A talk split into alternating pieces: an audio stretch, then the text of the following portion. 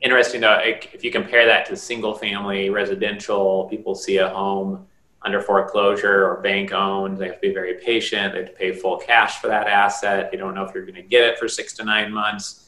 Is the and I thought that maybe a special servicer is oh there's paper on the property for 1.4 million. The property is worth two million. The bank is not getting paid. I thought perhaps in some cases you could buy it for what the bank has the paper on it to relieve the bank of that being on their balance sheet can you comment on those two perspectives of someone who's kind of ignorant of special servicers on some level? Um, is it a you have to pay all cash and you have to wait six nine months to even know whether you're getting the thing or not? And can you ever buy it just for the paper the bank has on it in some cases? Well, I think you're when when a single family home, you're talking about homestead um, rights. You know, the right to redeem.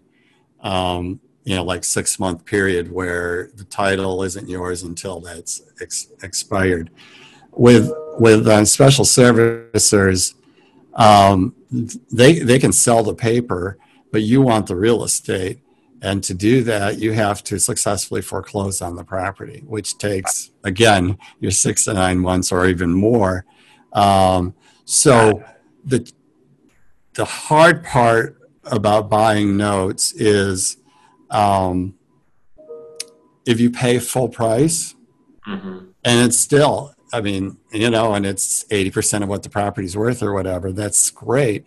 But if the but if the borrower redeems if they pay off the note you've made nothing right? And you've probably expended legal bills right?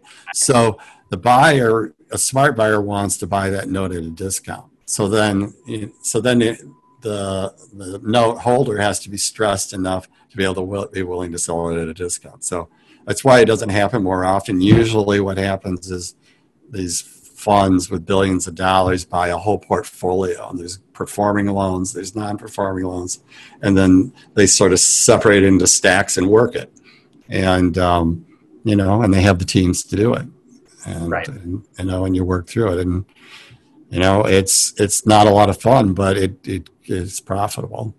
Right, this content was created by commercialrealestate.com access our community investment databases training and live events by visiting www.commercialrealestate.com